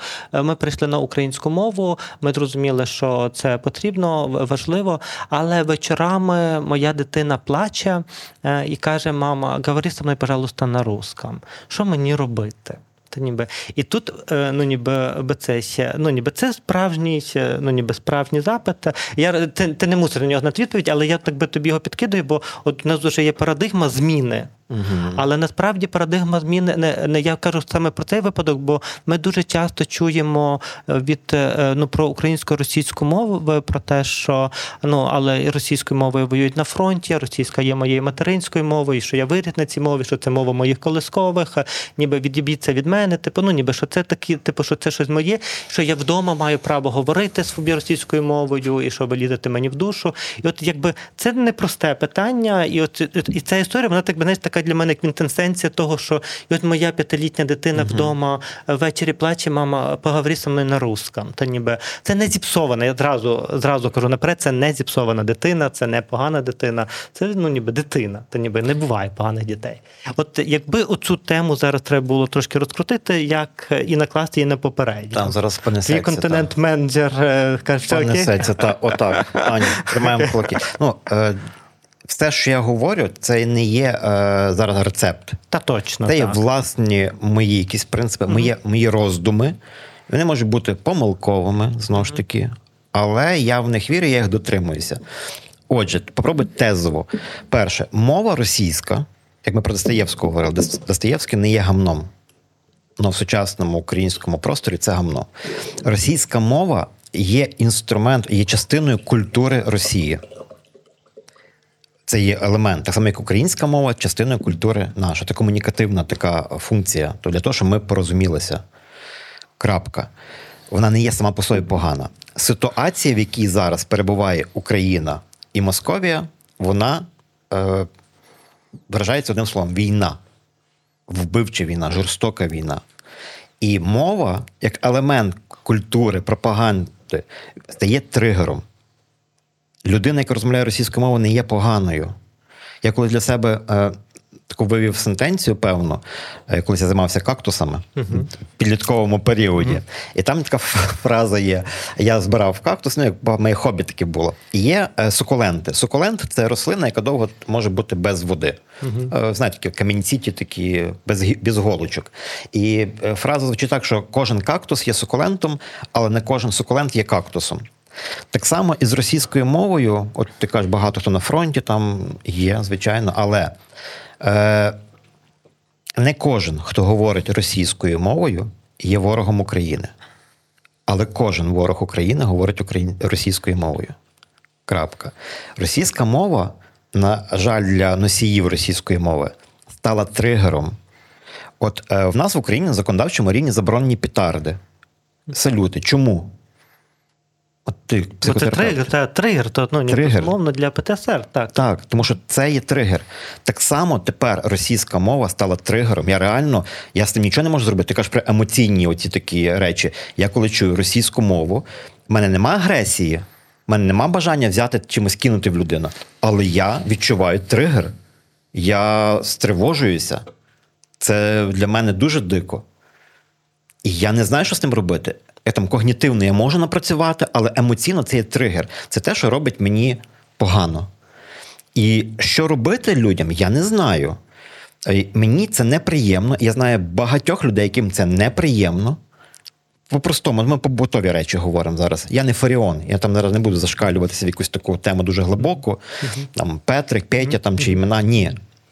Я просто говорю але про те... все-таки Петрика, не Петя, якщо та, що. Та, та, і не Паша. Не Фаріон, але... І ці речі це є визначальні, це це є ідентифікація. Зараз, я ж кажу, зараз є е, формування української нації. І одна моя е, хороша подруга колись сказала таку фразу. Вона теж займається там ніби психологією. Вона сказала, е, ми з нею сперечалися, вона сказала, що любов це завжди вибір, а не почуття. Завжди вибір. І я з ним дуже сперечався, бо для мене любов це почуття, це типу це емоційне. Ні, вона каже: любов це те, що формується, ти вибираєш людину любити, терпіти, не терпіти, пристосовуватися. Це твій вибір. Так само, виходячи з цього, зараз кожна людина не має значення, якою ти мовою говорив з дитинства українською чи російською, ти робиш вибір. Хто ти? Тому що знову ж таки, для мене дуже незрозуміла фраза, і вона для мене от реально незрозуміла російськомовний українець вона по своїй структурі є якась деструктивна. Є україномов, російськомовний українець. Ти або українець, або ти росіянин, або ти зросійщений українець. Крапка. Що тут таке російськомовний українець? Це дивне. Це якщо там мови можу помилитися, на мову там айтішників, є ж різні мови програмування. Там і я там мрія, там які там у вас там є мови, типу взяти мови сумістити мови, які несумісні, і я програмую в мові там е, якісь там такі, але з сумішу тої мови. Ну воно незрозуміло. Ти вибір робиш або ти той, або ти той. Вибір. Все життя у нас вибір. І вибір, на якій мові говорити, це є вибір особисто кожного. Я прихильник свободи вибору кожної людини. Чи можеш ти говорити в моєму середовищі російською мовою? Ну це твій вибір. Абсолютно, я вважаю, що кожна людина має право вибрати дійсно, якою мовою говорити. Но поважаю моє право на реакцію на твій вибір. Ти не маєш права мене змушувати реагувати якось інакше, ніж я можу реагувати емоційно. Якщо ти хочеш зі мною комунікувати краще, якщо я тобі важливий, я тобі потрібен, ми знайдемо спільну мову комунікації, і це буде точно не мова агресивності, не мова агресії теперішньої. Ти ж не будеш на моїй день народження приходити до мене і стріляти з пітардами, знаючи, що це мене може травмувати. В моєму середовищі мовному, моїх друзів є є російськомовні, є ті, які перейшли там, з Кривого Рогу які перейшли на українську мову, в яких батьки перейшли на українську мову, які за кордоном спілкуються російськомовні українською мовою, щоб їх не ідентифікували росіянами, бо їм це стрьомно. Це їхній вибір. Вони це практикують, вони переживають, як вони вимовляють, але краще так. Намір людини важливіший від її можливостей. Мені по барабану, як людина коверкає може українську мову. Мені важливий її вибір, що це її свідомий вибір, вона хоче перейти. Я буду допомагати. Я ненавиджу фрази Ой, я не буду на український переходити, а то там, щоб в мене там щось. Е, я не, не люблю коверкати український мілозвучний язик. Та пішла ти нахер, блін. Та коверкай, роби, що хочеш, типу, але але май намір. Типу, що що то фраза така дебільна, саме дебільна фраза, яка є. Що робити з дітьми, я ж не психолог. Ну, якщо дитині дискомфортно, спілкуйтесь вдома російською мовою, якщо це ваш вибір. Дайте можливість дитині поступово перейти. Це і батьки, це і елемент виховання. Я ж своїми дітьми зараз теж мучуся, я розказую, що я такий українець, великий пластун, але в мене діти теж в Тіктоку сидять. Теж того лайна російську часом чую і там кричу: Лук'ян! А він каже: тато, тато, я дизлайки ставлю, не переживай, я дизлайки ставлю. Я теж заставляю таким методом жорстким ставити дизлайк. ставити дизлайк. Я кажу, ти якщо вже слухаєш, то став дизлайки, ти постав. Діти мене ставлять. І вони розуміють, що Ставте є. дизлайк. Так, вони розуміють якісь такі речі, і я це викорінюю. Тобто я не хочу, щоб мої хочу на моїх дітях. На моїх дітях, оця моя пострадянська вже е, життєва якась історія завершилася. На мені ну не завершиться, тому що я я є продуктом. Я його придушу, як така когнітивно, угу. вибудовую. Але, але емоційно воно десь впливає, якісь речі, такі ж пострадянського, що я це розумію, я з тим живу, я з тим борюся. Це моя внутрішня якась боротьба. Я пробую в собі це вбити, і, а до дітей не допускати. Але якщо дитині це, я ж не психолог, якщо дитина плаче, ну то не треба е, до неї таким методом фаріон, типу, бити її, сварити, там, ламати. Це дитина, це людина. Я ж говорю, пріоритетом є завжди людина. Але є мільйон способів дати можливість дитині зрозуміти, що вона є в середовищі україномовному своя. Багато дітей перейшли на українську мову. У нас в школі е, багато є родин російськомовних, які спілкуються українською. Діти в класі там часом вириваються якісь слова. Окей, нічого страшного, але твій намір спілкуватися Україною, бути українською, бути частиною того середовища, воно заслуговує на підтримку, повагу і будь-який респект. Це єдиний спосіб зробити все класно. А оце кав'яркання, там я звіняю, що я не можу там на українській, mm каже, пішла в сраку. Супер, бач, пішла в сраку, зараховується, пішла нахер. Зараховується враховується та ніби. Але я спеціально поставив це питання після нашої годинної бесіди перед тим, як ми е, ну ніби з тобою е, лагідно проходили те, що е, Алла Пугачова залишається а ласкавий май Пугачова. В тебе ласкавий май, ну ніби що ну сьогодні така тема. Та ніби, але ми ми її вичити, ми, ми вирізаємо це все тим, що ми даємо багато українського контенту. То власне тут відповідь насправді та сама. Та ніби тому я це питання і залишив на кінець. Справді для багатьох з нас, я не знаю, чи з нас тут, може ні, але з тих, хто нас чує, і я хочу, щоб хто чує нас, щоб вони це знали, що російська мова є материнською мовою, і материнська мова є кодом ну ніби емоційним кодом любові. І це справді так працює будь-яка мова, тобто це не російська мова, українська мова, хто кого виховували українською, англійська, кого англійською, вона справді стає материнською мовою, і вона справді є знайомим кодом любові. Та ніби вона стає для, для дитини розпізнаванням того, що мене люблять, що мені безпечно в країні, де зараз дуже небезпечно. І тому дуже нормально, що ми хочемо підсвідомо, та ніби діти просто вони більш до того беззахисні, беззахисні. Вони кажуть, вони плачуть, я хочу говорити те, як я хочу говорити. Дорослі вони можуть вже робити вибір, але що нам десь підсвідомо хочеться е, ну, ніби говорити мовою, яка для нас є мовою нашої внутрішньої безпеки. І тому, так би сьогодні сказати в Україні, що ми, е, ну, ми можемо знищити російську мову один день, так це не працює, але рішення цього, та ніби можливий рецепт, та ніби вибачте, мене етична комісія е, КПТ, бо ми не даємо рецептів. Але рецепт це е, поступове входження в україномовний контент. Це ніби коли ми створюємо нові емоційні прецеденти українською мовою. І якщо тепер для всіх, хто нас може слухати, для кого російська мова є материнською мовою, якщо ми створюємо емоційні прецеденти українською мовою, вони починають заміщати та ніби російськомовні е, ну ніби штампи та ніби зразки без, без, ну, безпечного середовища. І одного разу українська мова для цього хлопчика чи дівчинки, вже там не знаєте, ніби бецесі, також стане безпечною мовою, мовою безпеки. Але для цього ми можемо починати з того, що ми говоримо з дитиною російською, і вкраплюємо десятихвилинні українськомовні, ну ніби якісь там течі. І тоді дитина потрошки звикає. Ну, але і... ми знову ж таки, коли говоримо е, про лагідну таку українізацію, повинні не забувати, якщо іти в сторону мед- медицини, що є речі, які ми маємо обмежити все одно. Ні, до то, то, то, точно, що ми не включаємо Філіпа Кіркорова цій дитині більше. Ну, Тому, коли в Україні заборонили ясно. ВКонтакті, коли заборонили там якісь зараз банять е, ютуберів там чи інших, це добре, тому що це не дає можливості нам труїтися, робити Ні, ми, ми, точно, токсини ми, так, в нас. ми так одною рукою змітаємо зразу 50% всього. Ми просто змітаємо за рахунок законодавства, це однозначно. Але коли ми доходимо до твоєї побутової мови, куди бо ми не ліземо в побутову мову кожного з вас. Ви вдома можете говорити мову, яку ви хочете.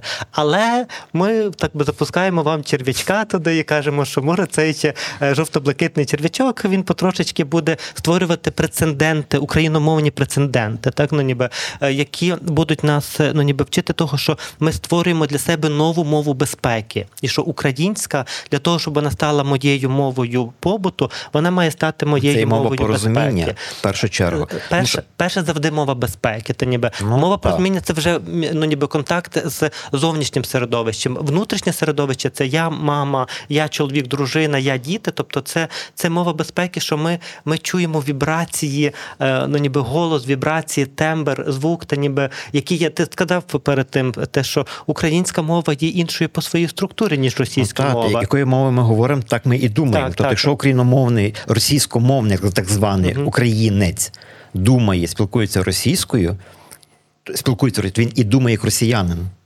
Тому що мова формує його спосіб існування, дії його. Це і сказати, що я українець, але думаю як росіянин, моя ментальність росія, російська, ну це росіянин тоді. Sorry, ти, ти вибір роби.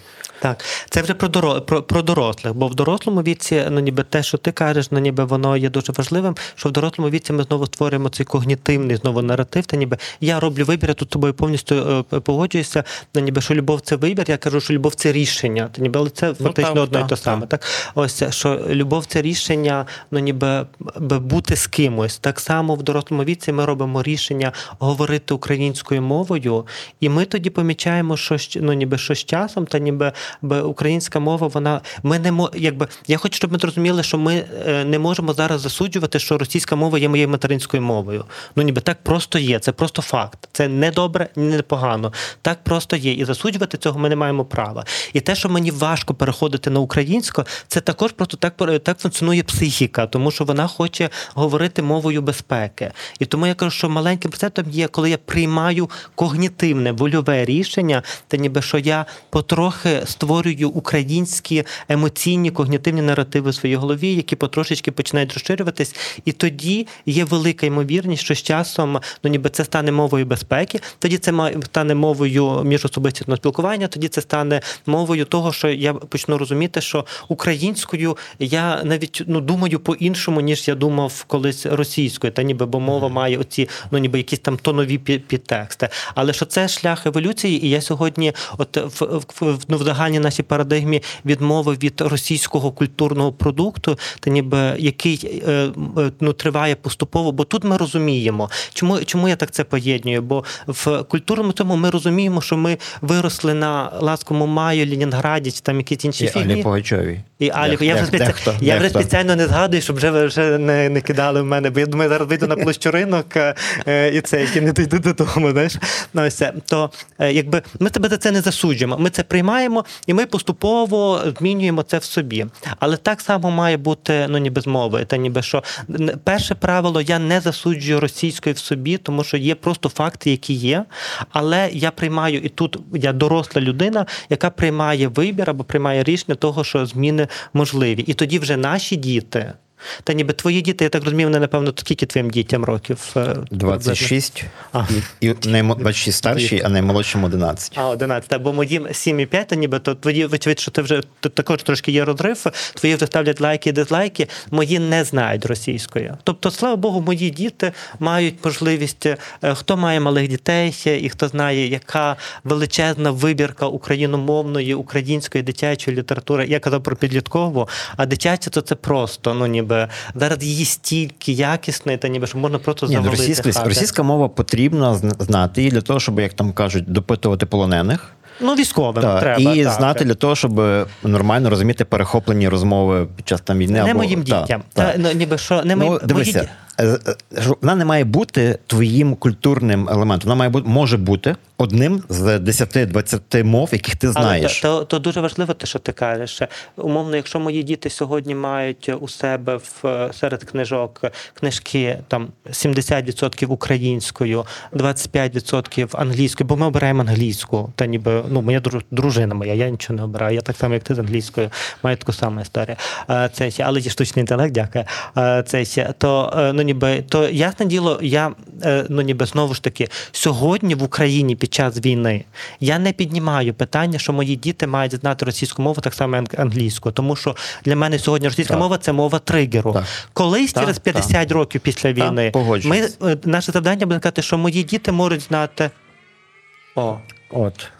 Так, от воно як три. От от ми в укритті, е, це але війна нагадує нам, типу, не забувайте. Та е, це що через 50 років, та ніби що ми будемо говорити про те, що мої діти навіть Україну, ну, внуки вже там чи хто навіть українську.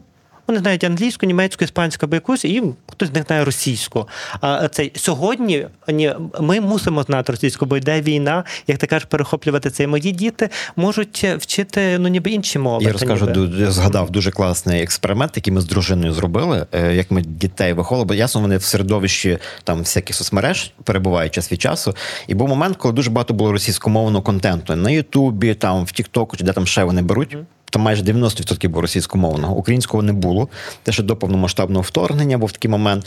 І нас це ще тоді дратувало, бо ми львівці, львів'яни, ми знаємо, що таке освободітелі в 30-х роках, які до нас прийшли так само, як зараз, прийшли освобождати. Тому ми називали їх все життя освободітелі. Нас дуже часто за це е, кенселили, за те, що ми такі галичани не любимо того всього. А ми просто це вже знаємо, з пам'ять хороша. І нас це дратувало. І ми в один момент, коли до дітей ми не могли знайти аргументів, чому цього не можна робити, бо це до повномасштабного, без тих великих смертей було. В один момент ввечері ми з дружиною е, Марічкою взяли і почали з дитиною говорити російською мовою. Угу. Він плакав потім. Він благав, прошу, будь ласка, я більше не буду і не хочу, не говоріть зі мною. Він відчув такий дискомфорт, ти говориш про материнську мову. Ми в один момент вже вкурвалися нормально і кажемо, окей, хоч російською Хочеш контент, навіть. будеш мати контент і російською. Реально 10 хвилин. І зараз ще час від часу він вже став дорослим, там то вже йому там вже 16, тобто він став доросліший. І зараз час від часу, коли десь чуємо якийсь контент, то дружина переважно, вона така більш жорсткіша. Вона може дозволити собі раз і перейти до нього на російську мову, і дитина. в Sorry, більше не буду. Це впливає. Тому насправді цей метод, е, коли ти показуєш людині, що вона чужа, оце реально мова, це до певної міри. Е, от я говорю про комунікацію, це елемент комунікації. Це як в стосунках. Ми, коли е, стосунки вибудовуємо з кимось, нам подобається, ми шукаємо якусь мову любові, яка нас поєднає. Ми не говоримо там про російську, українську, а просто про мови взаємодії, комунікації. Ми пристосовуємося, ми шукаємо, тому що нам є потреба. Зараз вибудовуються стосунки з державою твої. Ти робиш вибір, чи що ти українець, вибудовуй стосунки з тою державою, говори тою мовою, з якою ти вибудуєш стосунки. Якщо ви будете на різних мовах говорити, не знайти одної спільної мови, ну то ваші стосунки насправді не будуть е, продуктивними, не будуть крутими, класними, емоційними, не буде там кохання класного і все інше. Тому оцей момент ти маєш зробити вибору. Можеш говорити вдома, ще якось, а з коханою ти говориш тою мовою, яка дозволить вам відчувати комфорт більше, безпеку там, і розуміти, що ви на багато років будете разом мати порозуміння. Окей, дякую тобі. І тоді, якщо ми тепер робимо таку велику підсумок перед тим, як перейти до тарілок, так е, то о, великим підсумком є те, що все-таки зміна парадигми з російської культури на українську має відбутися у всіх сферах вирізання о, в цих тигракових клітин. І я я тільки просто нагадую, так би що все це переносить чи умовне питання на першому місці ми ставимо. Бо ти сказав дуже важливу фразу, коли ви почали говорити з сином російською він почав плакати. Але ж це та історія, яку я розказую це про жорстоко. Мене напевно за це зараз закінцелі, що я з дитиною жорстоко заберуть ні, мене батьківські права. Не заберуть вже. Але але це та сама історія, що я розказую про російськомовну дитину, яка плаче. Та, ніби що і але різниця це в тому, що російська мова її батькам була нав'язана системою, і зараз прийшов час для може не росіяни, то їхня рідна ні, мова. Не, тобто їм... не про росіян не йдеться взагалі. Ми про росіян сьогодні не говоримо. Ми говоримо про українців, які говорять російською мови. Тобто, але це тобто цей перехід сьогодні може відбуватися в спосіб ну ніби поступового збільшення Та він не може відбуватися, він мусить, він мусить відбуватися.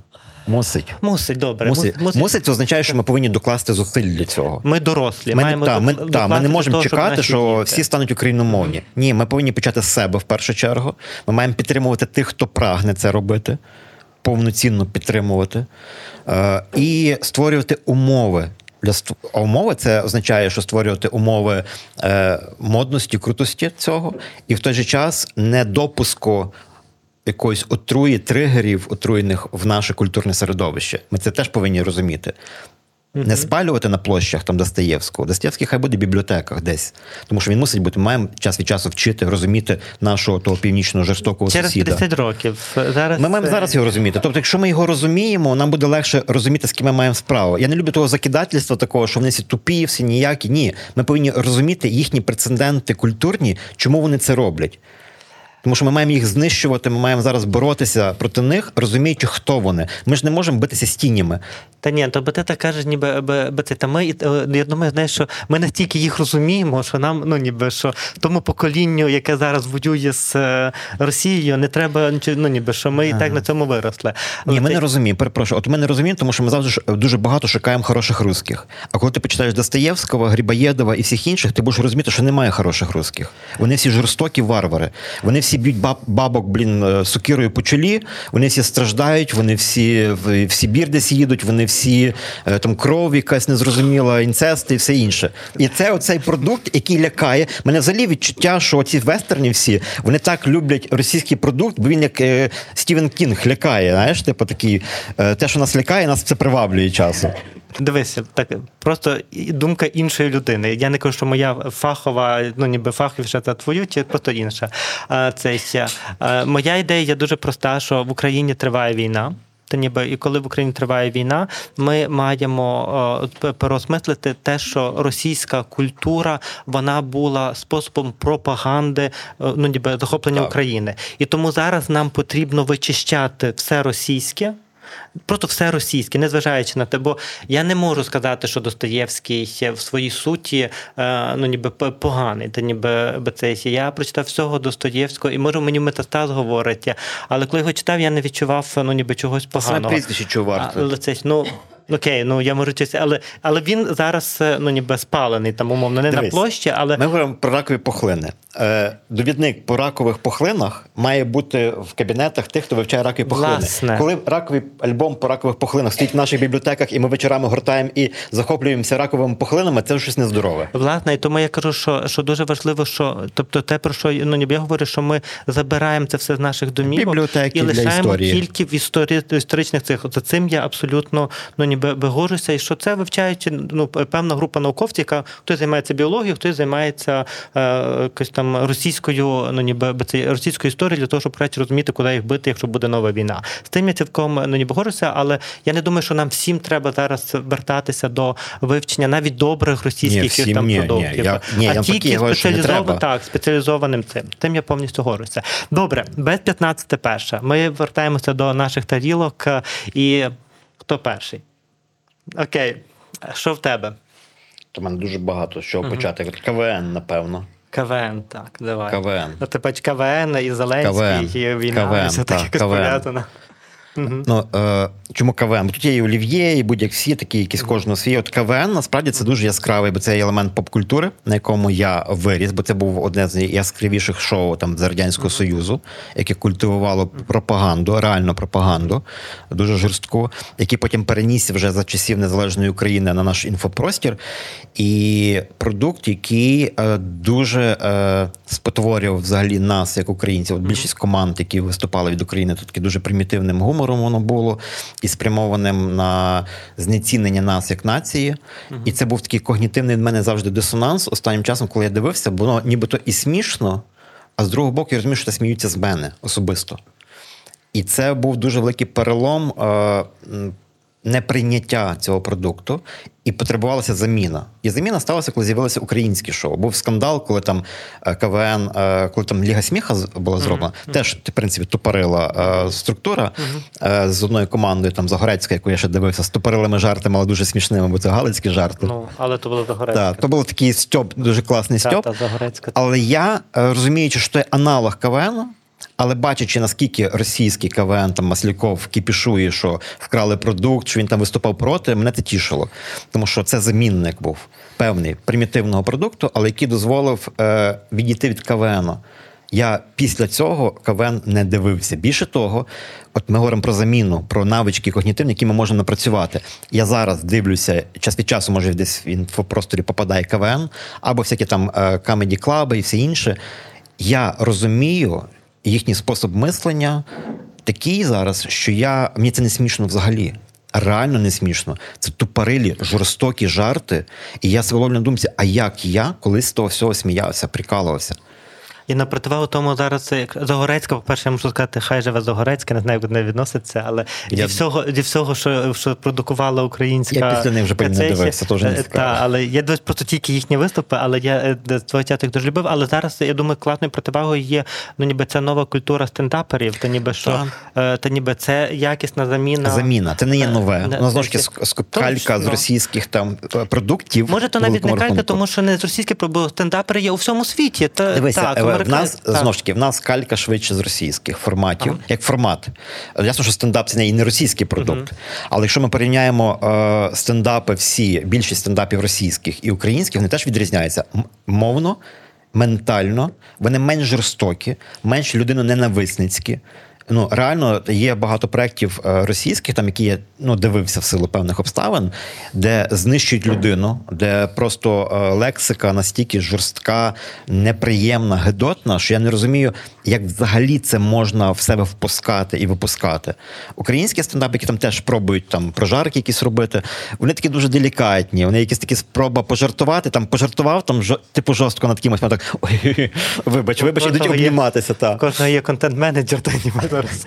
І всі, от ви подивіться, наші типу прожарки українські стендаперів, там пожартували десь так. Перейшовши межу, і потім де ой, я ти ж ти ж розумієш, що я тебе люблю, ти підемо обніматися. В Росії такого нема. В Росії тебе жорстко тебе пускають просто під дно, обливають брудом. Це оце ментальність та. і повне неприйняття. Для мене КВН це такий елемент поп-культури, великий одурманення, який, слава Богу, в мені обірвався, обірвався. замінився uh до певної міри. uh І це той тригер, який, слава Богу, е, мене вже не хвилює взагалі для мене. Чуже. Я, а я запитаюся нового аудиторію, бо я не знаю. Я я, не, я мало далі дивлюся якось е, ну, ніби контенту споживаю. Хто слухає українських сес? П'ять хвилин у нас стендаперів. Це є. І я просто хочу почути, ну ніби тих, хто що є добрі українські стендапери зараз, ну ніби які. Тобто це є якісна заміна на сьогоднішній день. Та ніби є, окей. Є. Та, то, є. То, та, я дивлюсь, є стендапери, до речі, зараз, особливо не що там півроку, рік назад, а саме зараз з'являються дуже круті органічні стендапери, які теж можуть з ненормативною лексикою бути, але які реально на певній межі гумору, інтелектуального гумору з підтекстами. Е, ну дуже круті. Зараз насправді є. То я попрошу тебе, щоб ми з тобою о, цей зараз просто зачитали, бо в нас 5 хвилин нам показують, що в нас з тобою залишилося, щоб те, що написали, не прийшло надаремно, і щоб слухачі могли почути. Та просто що є тригерами, а вже розшифровувати ми будемо їх кожен для себе приватно за канал. Так, черга в продуктовий магазин є. Такі тригер людей. Фраза будь-як всі. Це з нашого пострадянського, ну, олів'є. Е, Я остання літера в абетці. Це про знецінення, да, пострадянське да, знецінення да. людей, про що я говорив. Е, Ви не дивитесь, що так довго читаю, тому що мені вже скоро 50, я без окулярів нічого не бачу, тому угу. шукаю, де, де є великі букви. Так, та, ну КВН я вже говорив.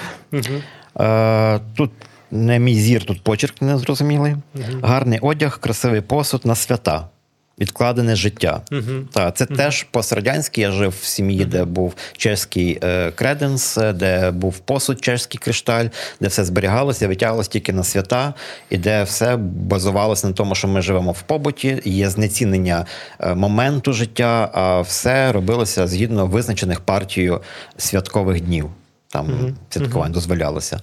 Тобто це не про свободу. У мене Віагра. Віагра, я так Не розумію. зрозумів. Віагра, я так розумію. Та ніби гори, за тригер? гори в пеклі. Так, а навчання в університетах по підручниках СССРських вчених, гори в пеклі, мультфільми. Слава Богу, я маю двоє дітей. Та ніби і ну це давно пройдений е, ну, ніби етап, який немає його в теперішньому світі, що є супер мультфільми, які мої діти взагалі ну погоди. Не розуміють, що таке ну погоди. Що це В мене є підбірка, крім музики, в мене є гігантська підбірка україномовних перекладених мультфільмів. Тому, якщо комусь треба, Так, типу, то точно. є. Е, Це ще так вислови, які вкорінилися в мовний побут. На жаль, я думаю, що це. Я думаю, що це ну я особисто з мене піде останніми. Ці штампи російської мови, нас бо воно є, воно так, ці так. хробаки, вони англіцизми зараз. Дивлюся на тебе, Марія. е, е, Цей ми тут е. Скіли, мітинги, Та та. оці всі штуки вони так би входять в нас ще англіцизми, та ніби, але, але вони знову ж таки є е, зараз поки що прегоративою певної сфери. Та. Але, але, але це покоління теж підпирає ще менше покоління зі словами там крінж, рофлити. та, там, та, та. та, ніби що вони, що Там вони ще- ще буде. Але в нашому поколінні, на жаль, всі ці фразочки, вони це Земфіра. Померла Уліцька Давлата, взагалі не знаю, хто це. Е, Та й старі фільми, старі фільми, боже, це е, так. е, Ну ніби що це багато багато. Іронія долі, та? Помре в пеклі. Іро... ро- все помре Все. в пеклі. Та ні, ну на жаль, ну не на жаль, просто помре в пеклі. Паласкова, хто така? Так, Боже, я, я багато але третя вулиця третій. Ось Маріна Цвітаєва, це прямо Ахматова і Цвітаєва, це так, е, ну ніби те, від чого ну, тут вже вибір. Та ніби що, Бібліотеки. що, що це Хай буде там бібліотеки. в бібліотеках так. для дослідників. І ПММЛ. Прости мене, моя любов е, Земфіри. Гори в пеклі. Та ніби я, е, я розумію, чому воно тут, але е, це дві тарілочки, на яких можна готувати пекельні. Так, е, пе- пеке- пеке- пекельні, пекельні страви, та ніби можна тепер готувати на цих тарілках. Зараз я напишу, але ми все-таки будемо завершувати. Я дякую тобі за справді за твою харизму, за твоє вміння, бажання так багато ділитися і бути, ну ніби бути з аудиторією і розказувати справді про себе і від себе. Це, це справді думаю дуже ну дуже важливо. І сьогодні в нас е, не дуже проста тема, та ніби, але я думаю, що е, навіть якщо вона звучить і звучить в медіа постійно, ми це сьогодні одна з найважливіших тем, е, в якій ми цивільні можемо перемагати війну в ну ніби в Україні. Наш наш вклад. Тому я тобі дякую сьогодні за неї. Я знаючи, що є Віктор, який потім мені скаже, якщо я не скажу цього в камеру, тому я кажу в камеру, що підписуйтеся на радіо Сковорода, ставте лайки, пишіть коментарі е, для того, щоб більше людей бачили. Чули ли цей подкаст. І дякую вам за те, що ви з нами, та ніби за те, що слухаєте нас. І дякую тобі. І дякую сьогодні аудиторії за те, що ви сиділи, за те, що у вас було багато міміки, рухів. Ми не давали можливості вам занадто багато говорити, але руки ви могли піднімати. І за то дякую. І е, цей на сьогодні кінець. Так, і я дякую, що мене витримали стільки часу, дали теж висловитись. Е, Наголошую, що все, що ми говорили, це не рецепти. Знову ж таки, це власні роздуми. Е, Вони можуть бути помилкові, але я особисто в те, що я говорю, дуже часто я в це вірю. Я це розумію, усвідомлюю і буду тішитись, якщо те, про що ми сьогодні говорили, для когось стане е, дієвим інструментом у своєму житті. Тому дякую всім, дякую аудиторії.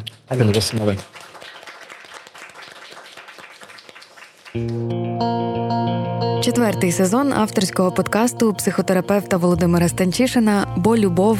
війна на радіо Сковорода у новому форматі, вперше з гостями. Ми всі переживаємо травматичний досвід, то факт.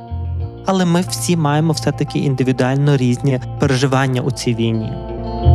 Говоритимемо з гостями про їхній досвід проживання війни, який насправді не лише їхній, аби кожен слухач та слухачка змогли розпізнати себе та відчути, що не наодинці зі своїми викликами, знайти розраду, отримати рольову модель. В кожному з цих е, сценаріїв буде інший розвиток подій і буде інше трактування перемоги. Кожен пропливе до цієї перемоги на іншому кораблі та ніби з іншого моря. У цьому сезоні, крім звично якісних розмов, робимо якісні фото та багато відеоконтенту завдяки підтримці компанії SoftServe, у співпраці з якою ми створюємо усі найважливіші проєкти, зокрема у напрямку ментального здоров'я. Сезон людських переживань під час нелюдської війни.